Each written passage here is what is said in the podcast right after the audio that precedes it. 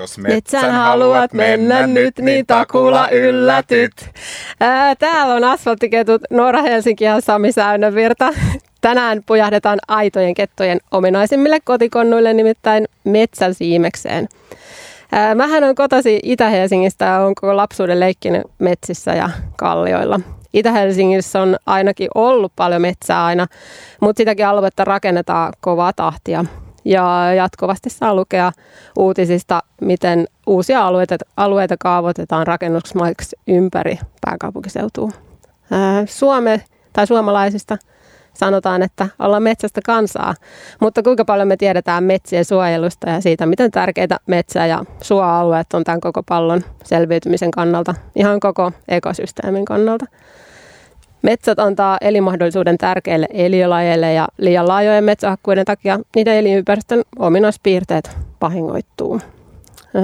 Tässä asfalttikettojen metsäjaksossa me tullaan keskustelemaan metsiä ja soidenkin suojelusta, metsäaktivismista ja taas kerran siitä, mitä me ihmiset voitaisiin tehdä metsien suojelua edesauttaaksemme.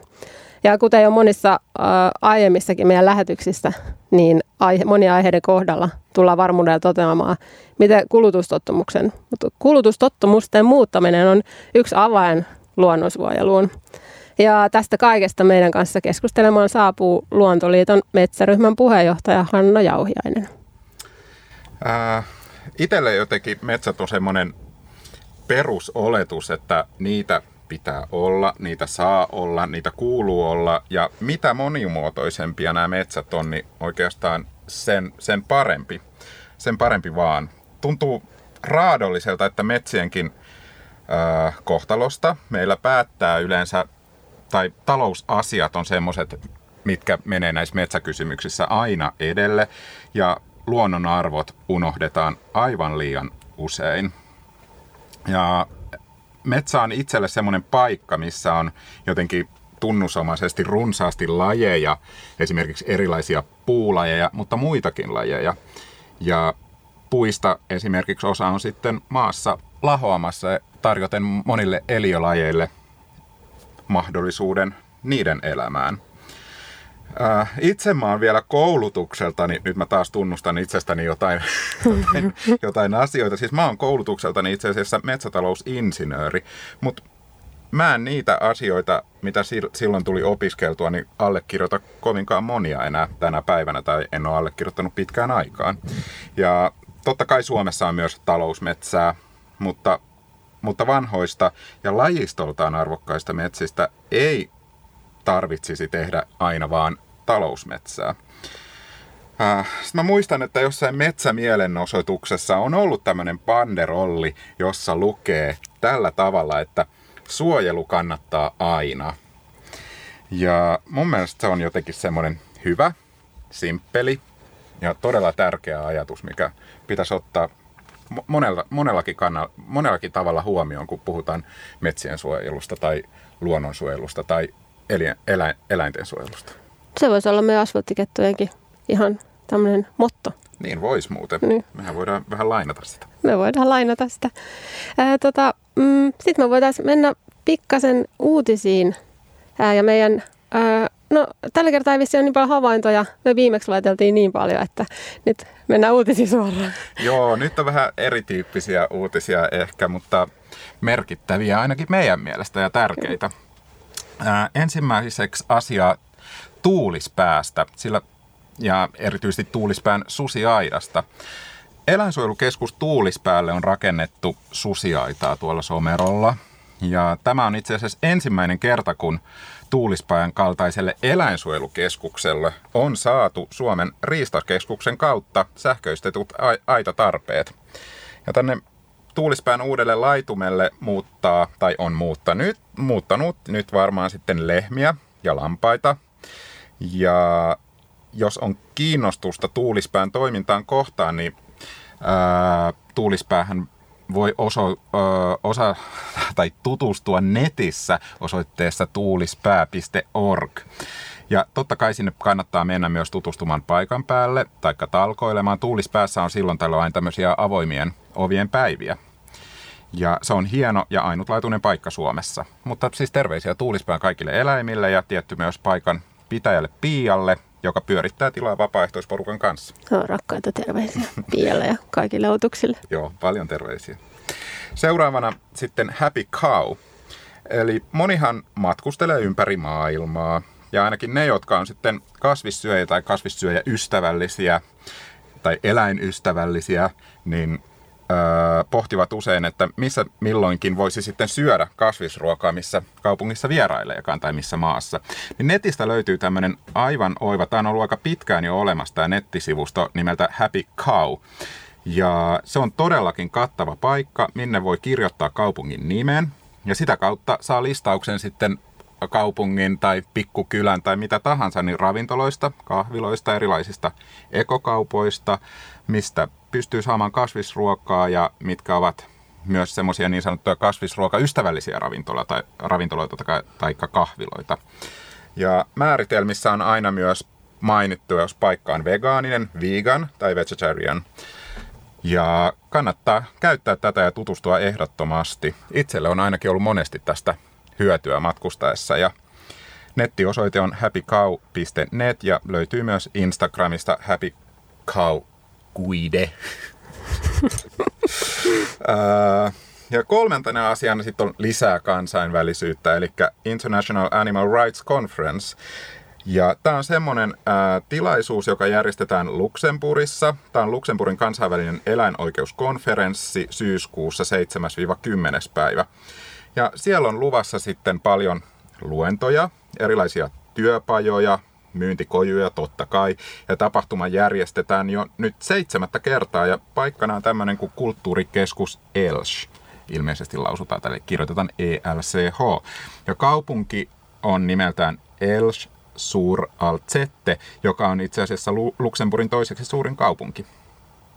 Tähän tapahtumaan on tervetulleita sitten kaikki ainakin näiden nettisivujen perusteella eläinoikeustoiminnasta kiinnostuneet ja kaikki muutkin, jotka välittävät eläimistä tai sitten ympäristöasioista tai ovat halukkaita oppimaan lisää eläinoikeustoiminnasta, eläinoikeuksien teoriasta ja käytännöstä. Ja lisätietoja löytyy osoitteesta ar-conference.org. Joo. Sitten, mehän on tota, niin, ollaan jo parissa lähetyksessä aikaisemmin otettu mukaan tämä meidän vegaaninen eväsvinkkinurkkaus. Ja tänään me kerrotaan meidän omia vinkkejä äh, omille pikkuretkille. Olisiko tänään nyt sitten tämmöinen metsäretki? Haluaisitko Sami aloittaa, mitä sulle tulee mukaan metsäretkille? No, joo, joo, kyllä on tullut tehtyä retkiä esimerkiksi vaikka koirien kanssa, pikku, pikkuretkiä jonnekin ja sitten on tullut evätkin mukaan otettua. Mulla on tämmöinen aika, tämä mun vinkki on tämmöinen aika simppeli, mutta mun mielestä erittäin toimiva. Siis ihan, että pakataan mukaan termariin kahvia ja sitten mä oon ottanut yleensä täytettyjä ää, täytettyjä tämmöisiä niin ruisviipaleita. Että mä oon ää, levi, laittanut levitteeksi sinappia ja sitten ää, ruisviipaleiden välissä on ollut savutofua ja esimerkiksi kurkkua tai paprikaa. Mutta mun mielestä itse asiassa retkille on mm, parasta sellaiset eväät, jotka ei tursua tai sotke hirveästi. Et kun sit, no, se, on, mm. se on mun mielestä vaan semmoista käytännöllistä. Ja jälkkäriksi mitäpä muuta kuin tummaa suklaata. Oi. Joo, mäkin olisin tulla tälle samalle retkelle itse asiassa sun kanssa. mä oon pakannut mukaan, tai pakkaisin mukaan tota, niin fetasalaattia. Siihen tulisi sellaista Sheesen kasvipohjaista fetajuustoa, sitten että salaattia. Joidenkin mielestä se salaatilehti ei kuulu salaatteihin, mutta mä tykkään siitä. Ehkä joku sellainen frisee tai joku semmoinen. Sitten kurkkua, tomaattia, kreikkalaisia oliveja. Ja mä ottaisin ne ilman kiviä, koska sitten ei tarvitse koko ajan olla nyppimässä jotain ja heitellä niitä, niitä siemeniä johonkin tai tallettaa niitä johonkin taskun pohjalle. Sitten siellä laitetaan ripaus sitruunaa, oliviöljyä ja ää, siihen voi rouhia myös vähän mustapippuria. Ja jos nyt tykkää raasta sipulista, niin sitäkin voi laittaa siihen, mutta mä en ole niin sellainen raaka sipulifoni. Sitten mä ottaisin tietysti siihen patonkin ja Samilta mä pöllisin vähän kupillisen kahvia. ja tota, mulla olisi jälkkäriksi mukana mansikoita ja sitten ehkä sellainen valmis vaniljakastike, mikä on sellaista paksua. Onkohan niitä nyt Outlilla ja Alprolla eri merkeillä löytyy näitä. Ja jos on, jos on siis mahis pitää kylmässä jollain pikku kylmäkallella. Niin, jos on semmoinen mukana jossain laukun pohjalla. Tai siis niin jos on kylmä laukku, pitää ehkä olla. Ei ehkä kasvi, kangaskassin pohjalle kylmäkalle. Mutta joo, tämmöinen olisi mun eväät. Ja Sami, mennäänkö metsään retkelle? M- mennään vaan. Itse asiassa mulla on semmoinen pieni kylmä laukku kotona, niin se, se voidaan ottaa sitten vaikka mukaan. Joo, joo hyvä. Joo. Äh, mutta kuuntelet Asfalttikettoja äh, Radio Helsingin omaa luonto-ohjelmaa. Ja meidän vieraksi saapuu hetken kuluttua tota, niin, äh, Hanna Hanna Jauhiainen. Niin just. Hän on metsäryhmän puheenjohtaja. Luontoliiton metsäryhmän puheenjohtaja, mutta ennen sitä kuunnellaan vielä musiikkia. Tästä tulee Töölön ketterä ja biisi nimeltä Ludo. 98,5 Radio Helsinki ja studiossa Asfalttiketut. Tänään puhutaan metsästä ja meille on nyt saapunut vieraaksi Luontoliiton metsäryhmän puheenjohtaja Hanna Jauhiainen. Tervetuloa. Kiitos, kiitos. Ää, sä kuulut siis metsä, ää, ää, Luontoliiton metsäryhmään ja oot siellä puheenjohtaja. Ää, miksi metsiä ja suoalueet pitää suojella? No useammastakin syystä, että äm, metsät ja suot tarjoaa meidän tosi monille lajeille tärkeän elinympäristön. Ja tota, äm, valitettavasti muun muassa niin kuin just tämmöisen intensiivisen met, äh, tehometsätalouden vuoksi, niin meillä on tosi monet lajit metsissä uhanalaistuneet. Et meillä on tällä hetkellä yli 800 uhanalasta metsälajia ja tämä uhanalaistuminen jatkuu edelleen. Ja tota, sillä lailla, jos me suojellaan metsiä, niin me suojellaan luonnon monimuotoisuutta. Ja toisekseen metsät on tosi tärkeitä myös niin kuin ilmastonmuutoksen näkökulmasta, niin ää, metsät toimii tämmöisinä tärkeinä hiilinieluina ja hiilivarastoina. Et meillä on, meidän metsiin on varastoitunut hirveät määrät hiiltä. Ja, ja jos ja kun me halutaan pysäyttää ilmastonmuutos, niin silloin silloin väliä, että, että mitä me tehdään kaikille sille hiilelle, että halutaanko me edelleen varastoida sitä siellä ja pitää sitä varastoitumassa vai, vai halutaanko me esimerkiksi polttaa se tuonne ilmakehään. Just. Um, tuntuu, että Suomessa on paljon metsää mutta sitä niin kuin sanoit, hakataan paljon. Ää, yksinkertaisimmillaan voisi ajatella aina, että metsä kasvaa aina takaisin, mutta mut miten on? Pysyykö se kasvu sitten teollisuuden mukana? No kyllähän meillä tosiaan on pinta-alallisesti tosi paljon metsää, mutta et siinä tärkeämpää on sitten se laatu, että äm, just monille metsälajeille niin se semmoinen semmonen, tota, monotoninen talousmetsä, niin se ei käytännössä ole metsää ollenkaan. Et se ei tarjoa samanlaisia, samanlaisia elinmahdollisuuksia lajeille. Ja tota, tota, tota, kyllähän tosiaan, kun Suomessa tehdään hakkuita, niin siihen tilalle istutetaan aina sitten uusia puita. Mutta jos miettii, että hakkaa tuollaisen vanhan metsän, missä on vaikka parisataa vuotiaita puita, ja sitten sä istutat siihen tilalle jotain männyn taimia siistiin riviin, niin se ekosysteemihän muuttuu niin kuin aivan totaalisesti. Et ei se ole enää sen jälkeen sama metsä, eikä se tule olemaan sama metsä niin kuin parin sataan vuoteen, jos sitten lopulta silloinkaan. Just, eli tässä ja. tavallaan piilee tämä pointti, että Joo. vaikka sitä aina tulee lisää, niin se tavallaan se vanha sieltä tuhoutuu, mikä on syntynyt ja mikä on arvokasta. Niinpä. Kaikille. Ja jos Joo. me ei olla tällä nykyiselläkään hakkuutasolla pystytty pysäyttämään sitä luonnon monimuotoisuuden vähenemistä, mihin me oltaisiin sitouduttu myös niin kuin kansainvälisillä sopimuksilla pysäyttämään tämä luonnon monimuotoisuuden häviäminen, niin nyt kun hallitus kaavailee, että nostettaisiin hakkuumääriä vielä entisestään, niin ei se, se ei tule olemaan kestävää kyllä mm. meidän luonnon kannalta. Mm. Entäpä sitten mihin kaikkialle meidän met, tai mitä kaikkea meidän metsissä tehdään ja minne sitä myydään ja onko näissä aina ne taloudelliset tai raha-arvot niin kuin etusijassa samalla tavalla kuin äh, puhutaan muistakin äh, vaikkapa elä, eläimiin liittyvistä asioista, niin mennään niin kuin talous edellä? No valitettavasti tosi paljon kyllä joo. Et, ähm, Suomessahan tämä nykyinen metsätalous tähtää aika paljon just sellaisen niin kuin kuitupuun tuottamiseen, että sellun niin paperin valmistukseen ja muiden tällaisten sellupohjaisten tuotteiden valmistukseen.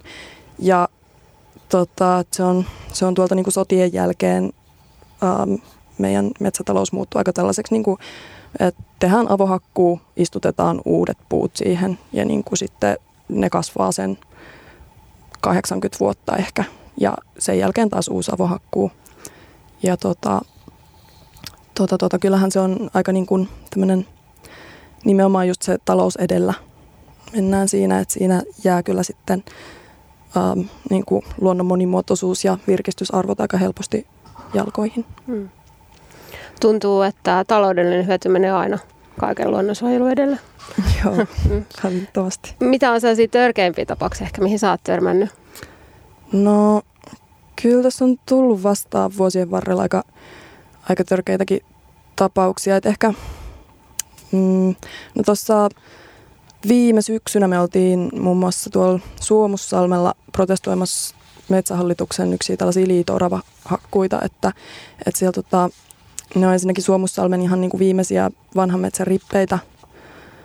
Ja tota, siellä oli tunnettu liito-oravan elinalue. Ne on pohjoisimpia liito-orava esiintymiä koko Euroopassa.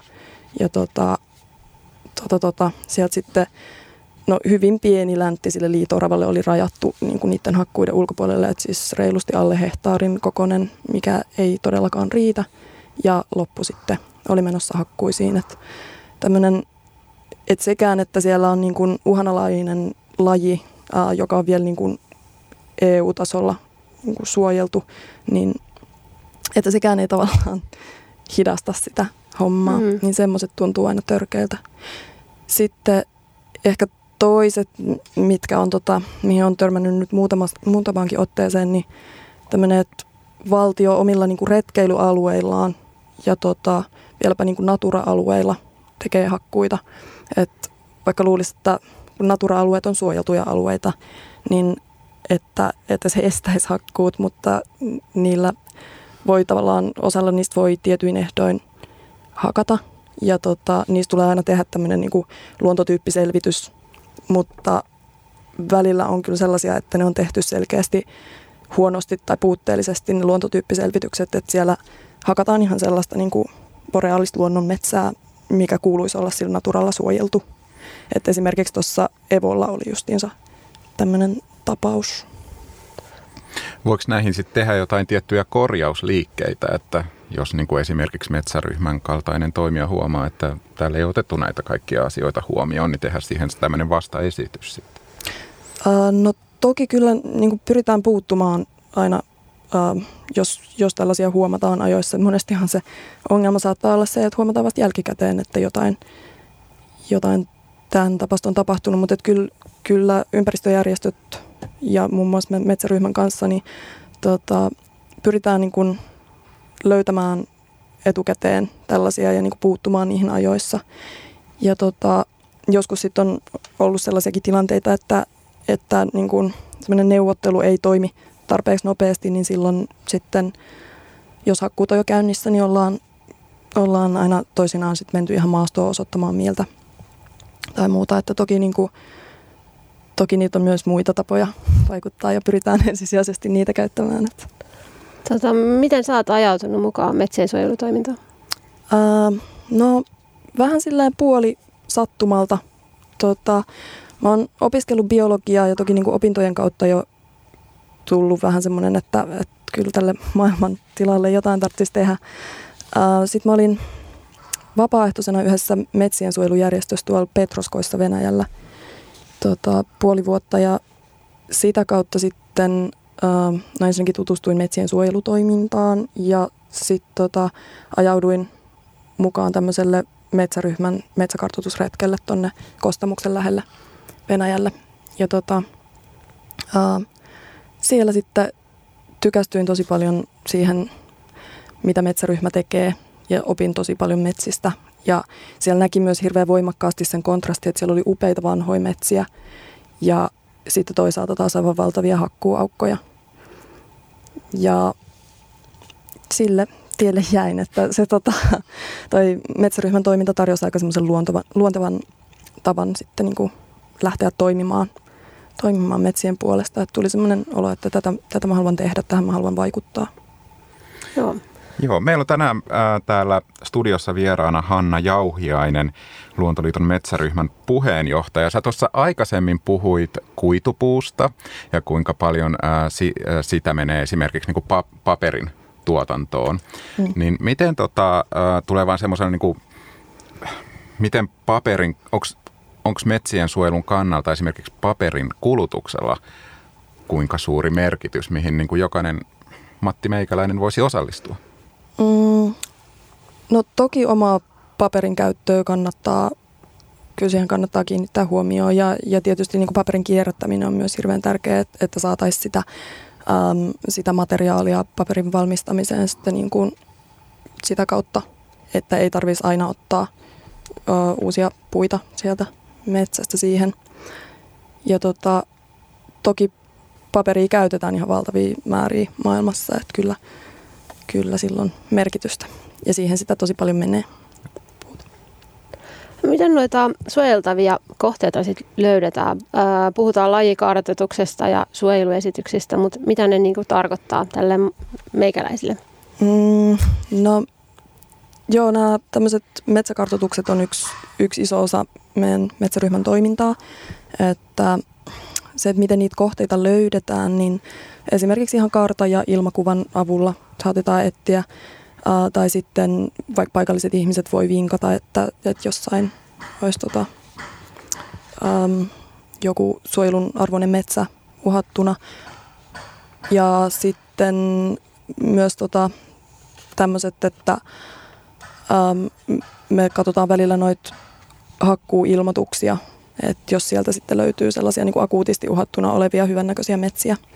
Ja tota, nämä kartotukset, niin niissä me monesti etitään just nimenomaan näitä niin kuin uhanalaisia lajeja tai niin sanottuja indikaattorilajeja, jotka kertoo, kertoo sen metsän ä, suojeluarvoista, että esimerkiksi, että on hyvä lahopuu jatkumo tai muita tämmöisiä.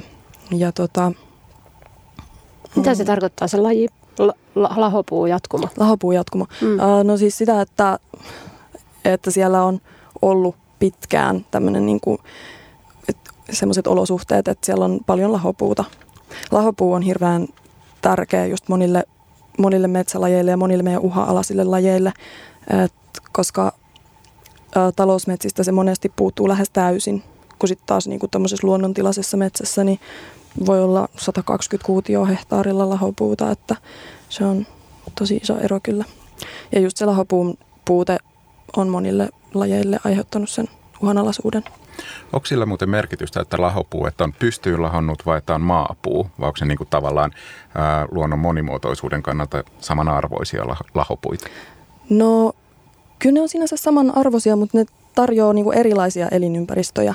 Et monet tota, Mm, no e- esimerkiksi nythän meillä on uhanalaistunut justiinsa nämä tota, hömötiainen ja töyhtötiainen, jotka on tota, niin kuin tällaisia aikaisemmin ollut aika yleisiäkin metsälintuja.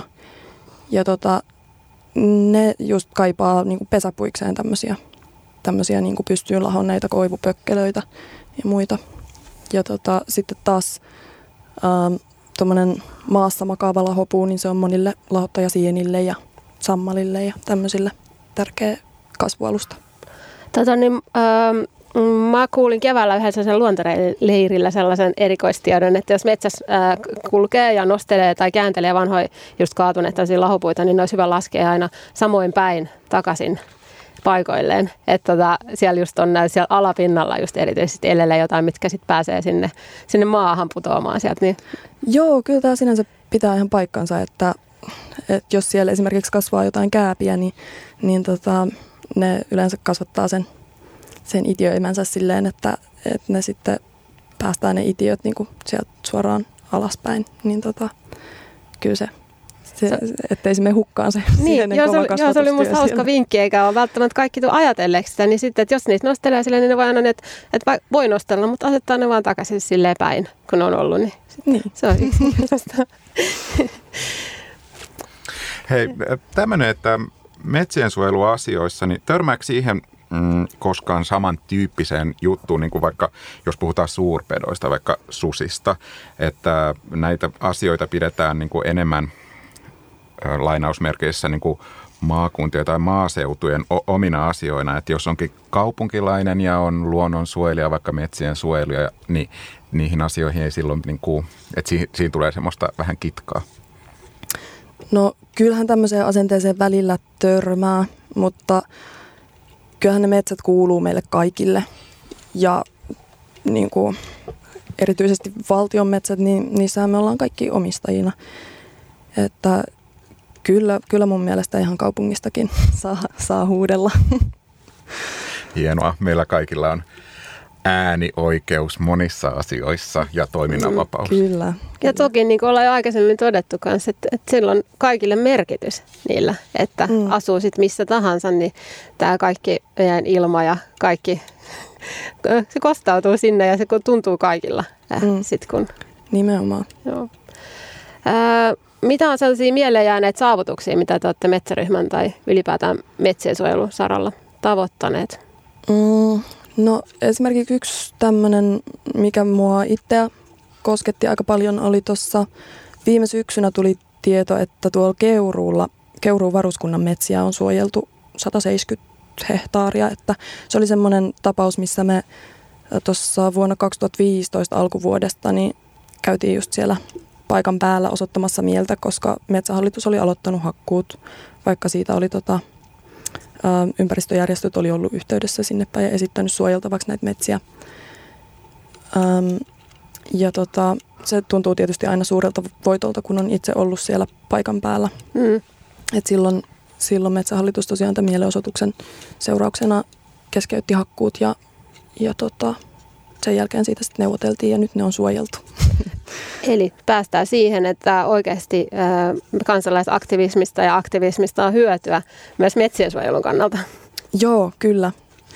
Myös tota, toi Hossan kansallispuisto, joka nyt hiljattain perustettiin, niin se on myös tämmöinen, mikä on ympäristöjärjestöjen pitkällisen kamppailun ansiosta nyt suojeltu ja kansallispuisto. Loistavaa, asfalttiketut on ihan jee. Onneksi olkoon. no onneksi olkoon, onneksi olkoon meille kaikille. Joo. Ää, Asfalttiketut jatkaa hetken kuluttua keskustelua Luontoliiton metsäryhmän puheenjohtajan Hanna Jauheisen kanssa. Ja nyt kuunnellaan vähän musaa. Joo, nyt kuunnellaan musiikkia Asa ja monimuotoisia.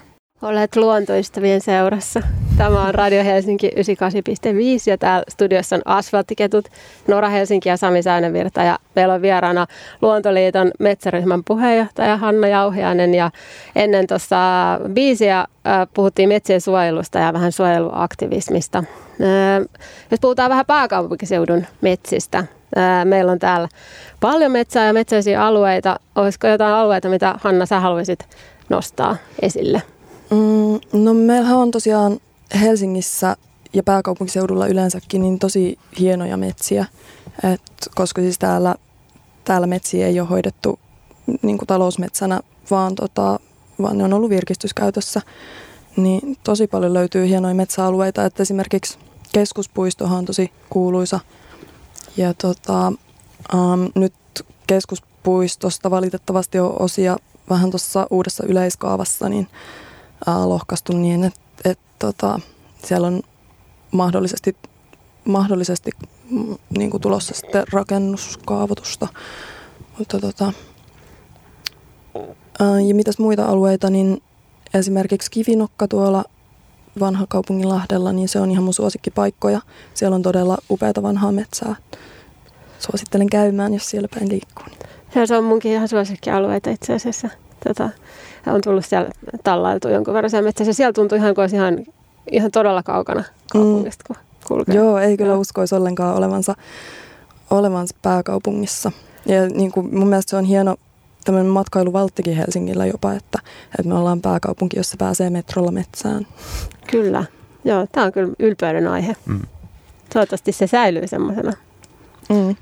Entäs sitten, jos vielä ajattelee niin kuin koko Suomea, voidaan hypätä takaisin kohta pääkaupunkiseudulle vielä, mutta niin kuin, kuinka paljon Suomessa on kokonaisuudessaan sitten ää, metsiä suojelun piirissä tällä hetkellä? No yllättävän vähän, että koko Suomen laajuudelta niin meillä on 5,7 prosenttia meidän, meidän metsämaasta on suojeltu, mikä on todella vähän. Ja Etelä-Suomessa tämä luku on vieläkin pienempi, että Etelä-Suomen metsistä vaan 2,6 prosenttia on suojeltu.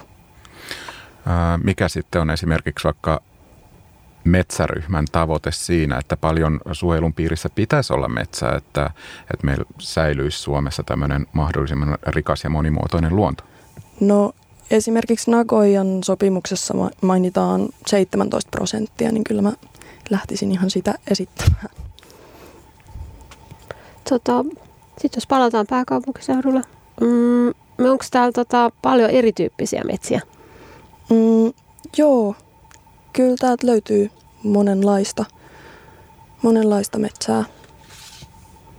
Mm, tota, Helsingissä on aika paljon myös sellaista niin kuin lehtomaista, lehtomaista metsää ja sitten on tietysti sellaisia kuivempia kalliomänniköitä. Hienoa ja monimuotoista metsää kyllä. Esimerkiksi Nuuksio, onko se, jos sinne menee, niin voiko siellä päätyä monenlaisiin metsiin? Joo, ja Nuuksiohan on myös tällaista hienon niin kuin, ää, pienipiirteistä sieltä maaston muodoiltansa.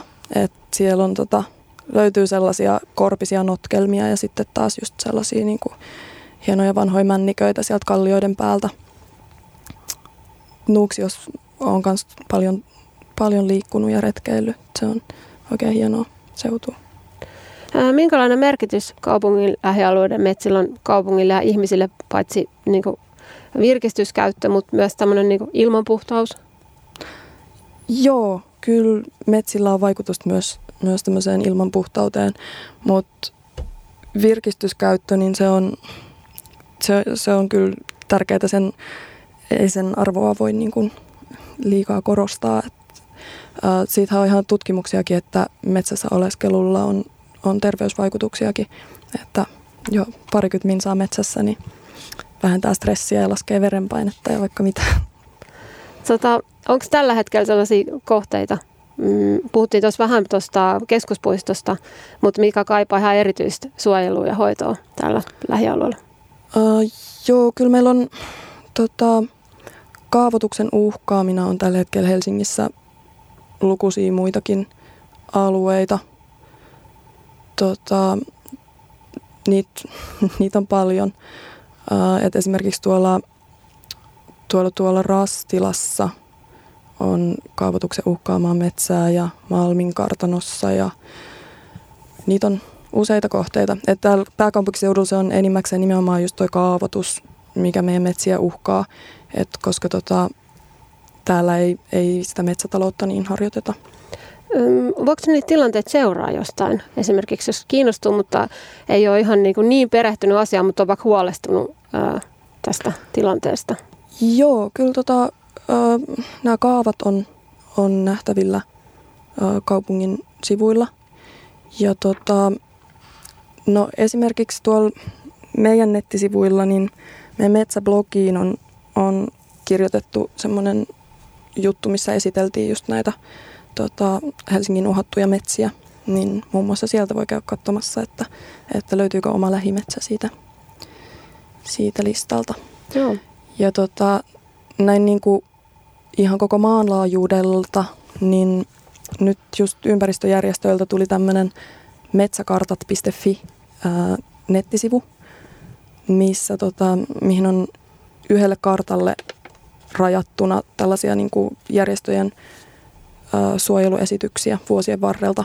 Et sieltä, tota, sieltä näkee yhdellä kartalla tällaisia suojelemattomia uhattuja metsiä, niin sieltäkin voi käydä sitten katsomassa, että onko joku oma lempipaikka, löytyykö siltä listalta. Sä mainitsit mulle ennen lähetystä noista liitooravista ja vähän tuossa jo mentiinkin siihen liitoorava. Aikaisemmin puhuttiin pikkasen, niin tota, ää, miten ne liitooravat, onko niitä esimerkiksi täällä pääkaupunkiseudun lähistöllä? Joo, kyllä nyt tota, mm, täältä Helsingistäkin löytyy liitooravia. Esimerkiksi tuonne keskuspuistoon on on levittäytynyt nyt uudelleen liitooravat. Et tota, esimerkiksi tuolla Pirkkolan ja Metsälän suunnalla on. Sieltä voi käydä bongailemassa liitooravaa. Ää, jos Helsingissä on liitooravia havaittu, niin onko sillä ollut sitten merkitystä esimerkiksi siihen, että miten jonnekin paikkaan rakennetaan tai alueen hakkuisiin? Onko tämä otettu huomioon? kyllä, kyllä niitä siis lainkin mukaan liitoorava tulee huomioida ja sen lisääntymispaikkojen ja levähdyspaikkojen hävittäminen ja heikentäminen on kielletty. Öm, ja kyllä sitä tota, esimerkiksi nyt just tuolla Metsälän suunnalla, niin se vähän vaikutti tota, vaikutti tuohon yleiskaavan, yleiskaavaan. Meillä on vieraana asfalttiketuilla täällä Luontoliiton metsäryhmän puheenjohtaja Hanna Jauhiainen. Miten sitten niin kuin peruskansalainen voisi ylläpitää metsien hyvinvointia? Onko jotain tämmöisiä metsätalkoita tai kursseja tai jotenkin, mihin voisi lähteä mukaan ihan konkreettisesti? Mm, no, tota, yksi, yksi tärkeä, mitä voi tehdä, on ympäristöjärjestöjen tukeminen. Et meillä ympäristöjärjestöt tekee hirveän tärkeää ja tehokasta työtä metsien suojelemiseksi. Ja toki ympäristöjärjestöjen toimintaa voi myös lähteä itse mukaan. Et, et erityisesti kaikki nuoret, niin meille metsäryhmään tervetuloa, jos, jos tota, yhtään tämmöiset metsäasiat kiinnostaa. Ja mm, joo, sitten tietysti omaan vaikka just kulutuskäyttäytymiseen ja muuhun voi, voi kiinnittää huomiota, että ettei, ettei käytä turhaan tällaisia paperituotteita ja muita niin kuin tällaisia puupohjaisia tuotteita. Ja sitten tietysti niin kuin monet metsien suojeluun liittyvät asiat on tällaisia niin kuin poliittisia päätöksiä. Että semmoinen siihen vaikuttaminen, että esimerkiksi omassa, omassa kotikunnassa voi aika konkreettisestikin päästä vaikuttamaan, että, että ottaa selvää siitä, että miten kunta hoitaa vaikka omia metsiänsä ja pyrkii vaikuttamaan siihen, että ollaan yhteydessä kunnanvaltuutettuihin ja ja tota, näin poispäin.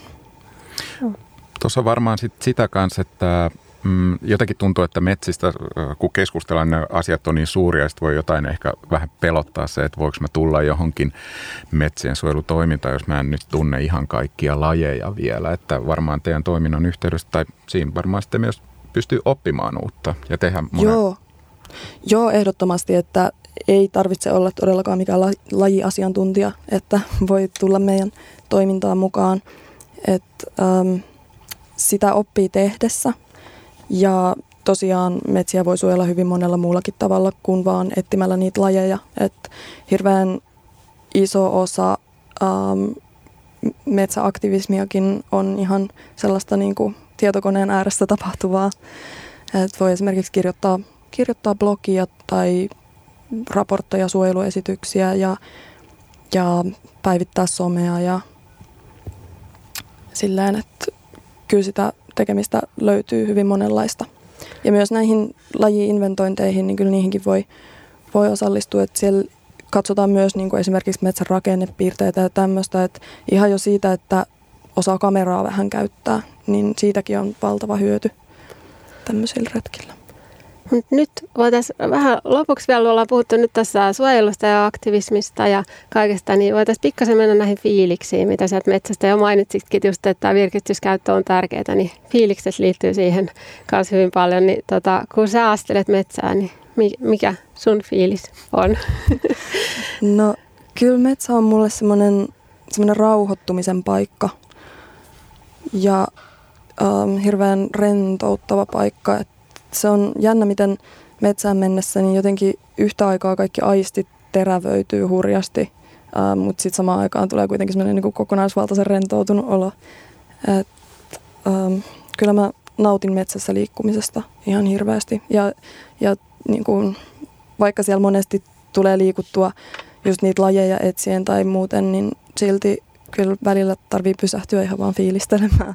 Onko sinulla joku niin kuin tämän lisäksi, että toki sä teet tavallaan tätä niin kuin työksessä tai sillä lailla, mutta onko tota niin, että mihin sun huomio kiinnittyy sen ulkopuolelta ensimmäisenä jotenkin? Mikä sut saa siihen tilaan, että sä et mietikään näitä kaavoituksia ja sun muita? Mm, no kyllä se on ihan vaan se metsän tunnelma, että semmoisessa vanhassa metsässä niin se tunnelma on vaan jotenkin todella erilainen ja upea ja mukaansa tempaava. Että se oikein niin pakottaa vähän pysähtymään. Miten sä haluaisit neuvoa ihmisille, kun ne lähtee metsään, että mihin niiden kannattaisi katsella ja löytää uusia? No, Millä tavoin? Ihan kaikkialle. että, tota, suosittelen kyllä semmoista, että joskus menee metsään ihan vaan ilman, että sillä on varsinaisesti mitään muuta tarkoitusta, että menee vaan sinne tunnelmoimaan ja vähän fiilistelemään. ja ihmettelee vaikka sitä, että kuinka montaa erilaista sammalta kasvaa ja miltä tuntuu kivenpinta. Niin just, se koskettelukin on tärkeää, että koskee niitä asioita, mm. vaikka puuta tai just kiviä ja kaikkea. Ja, ja vähän hetken ke- ehkä pysähtyy siinä. Mm. Ja sitten sen huomaa myös, että metsässä on hyvin paljon sen lisäksi, että tuntee monia asioita, niin myös pystyy, tai siellä on erilaisia tuoksuja, mitkä mm. myös tuovat osaltaan sitä metsien monimuotoisuutta esille. Joo, mm. kyllä, ehdottomasti. Kaikille aisteille. Niinpä. Mm. onko sinulla tässä Helsingin alueella lähellä jotain ihan lempialuetta? Ja sä sanoit itse asiassa jo Kivinokan.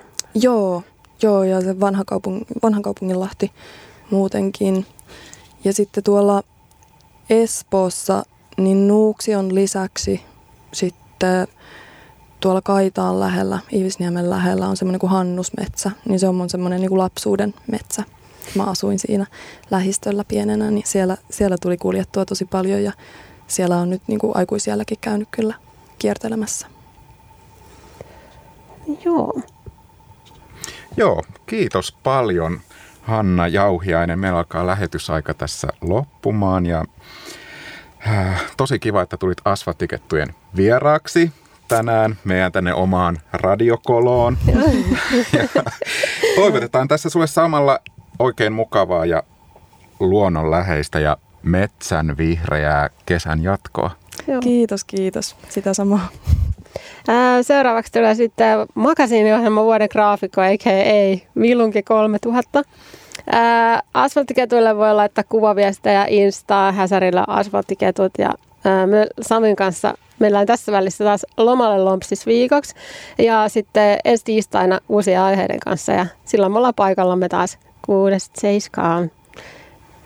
Ja loppuu vielä musiikkia. Nyt tuleekin tämmöistä äh, vähän rajumpaa rockia. Turbonegro ja Death from Above.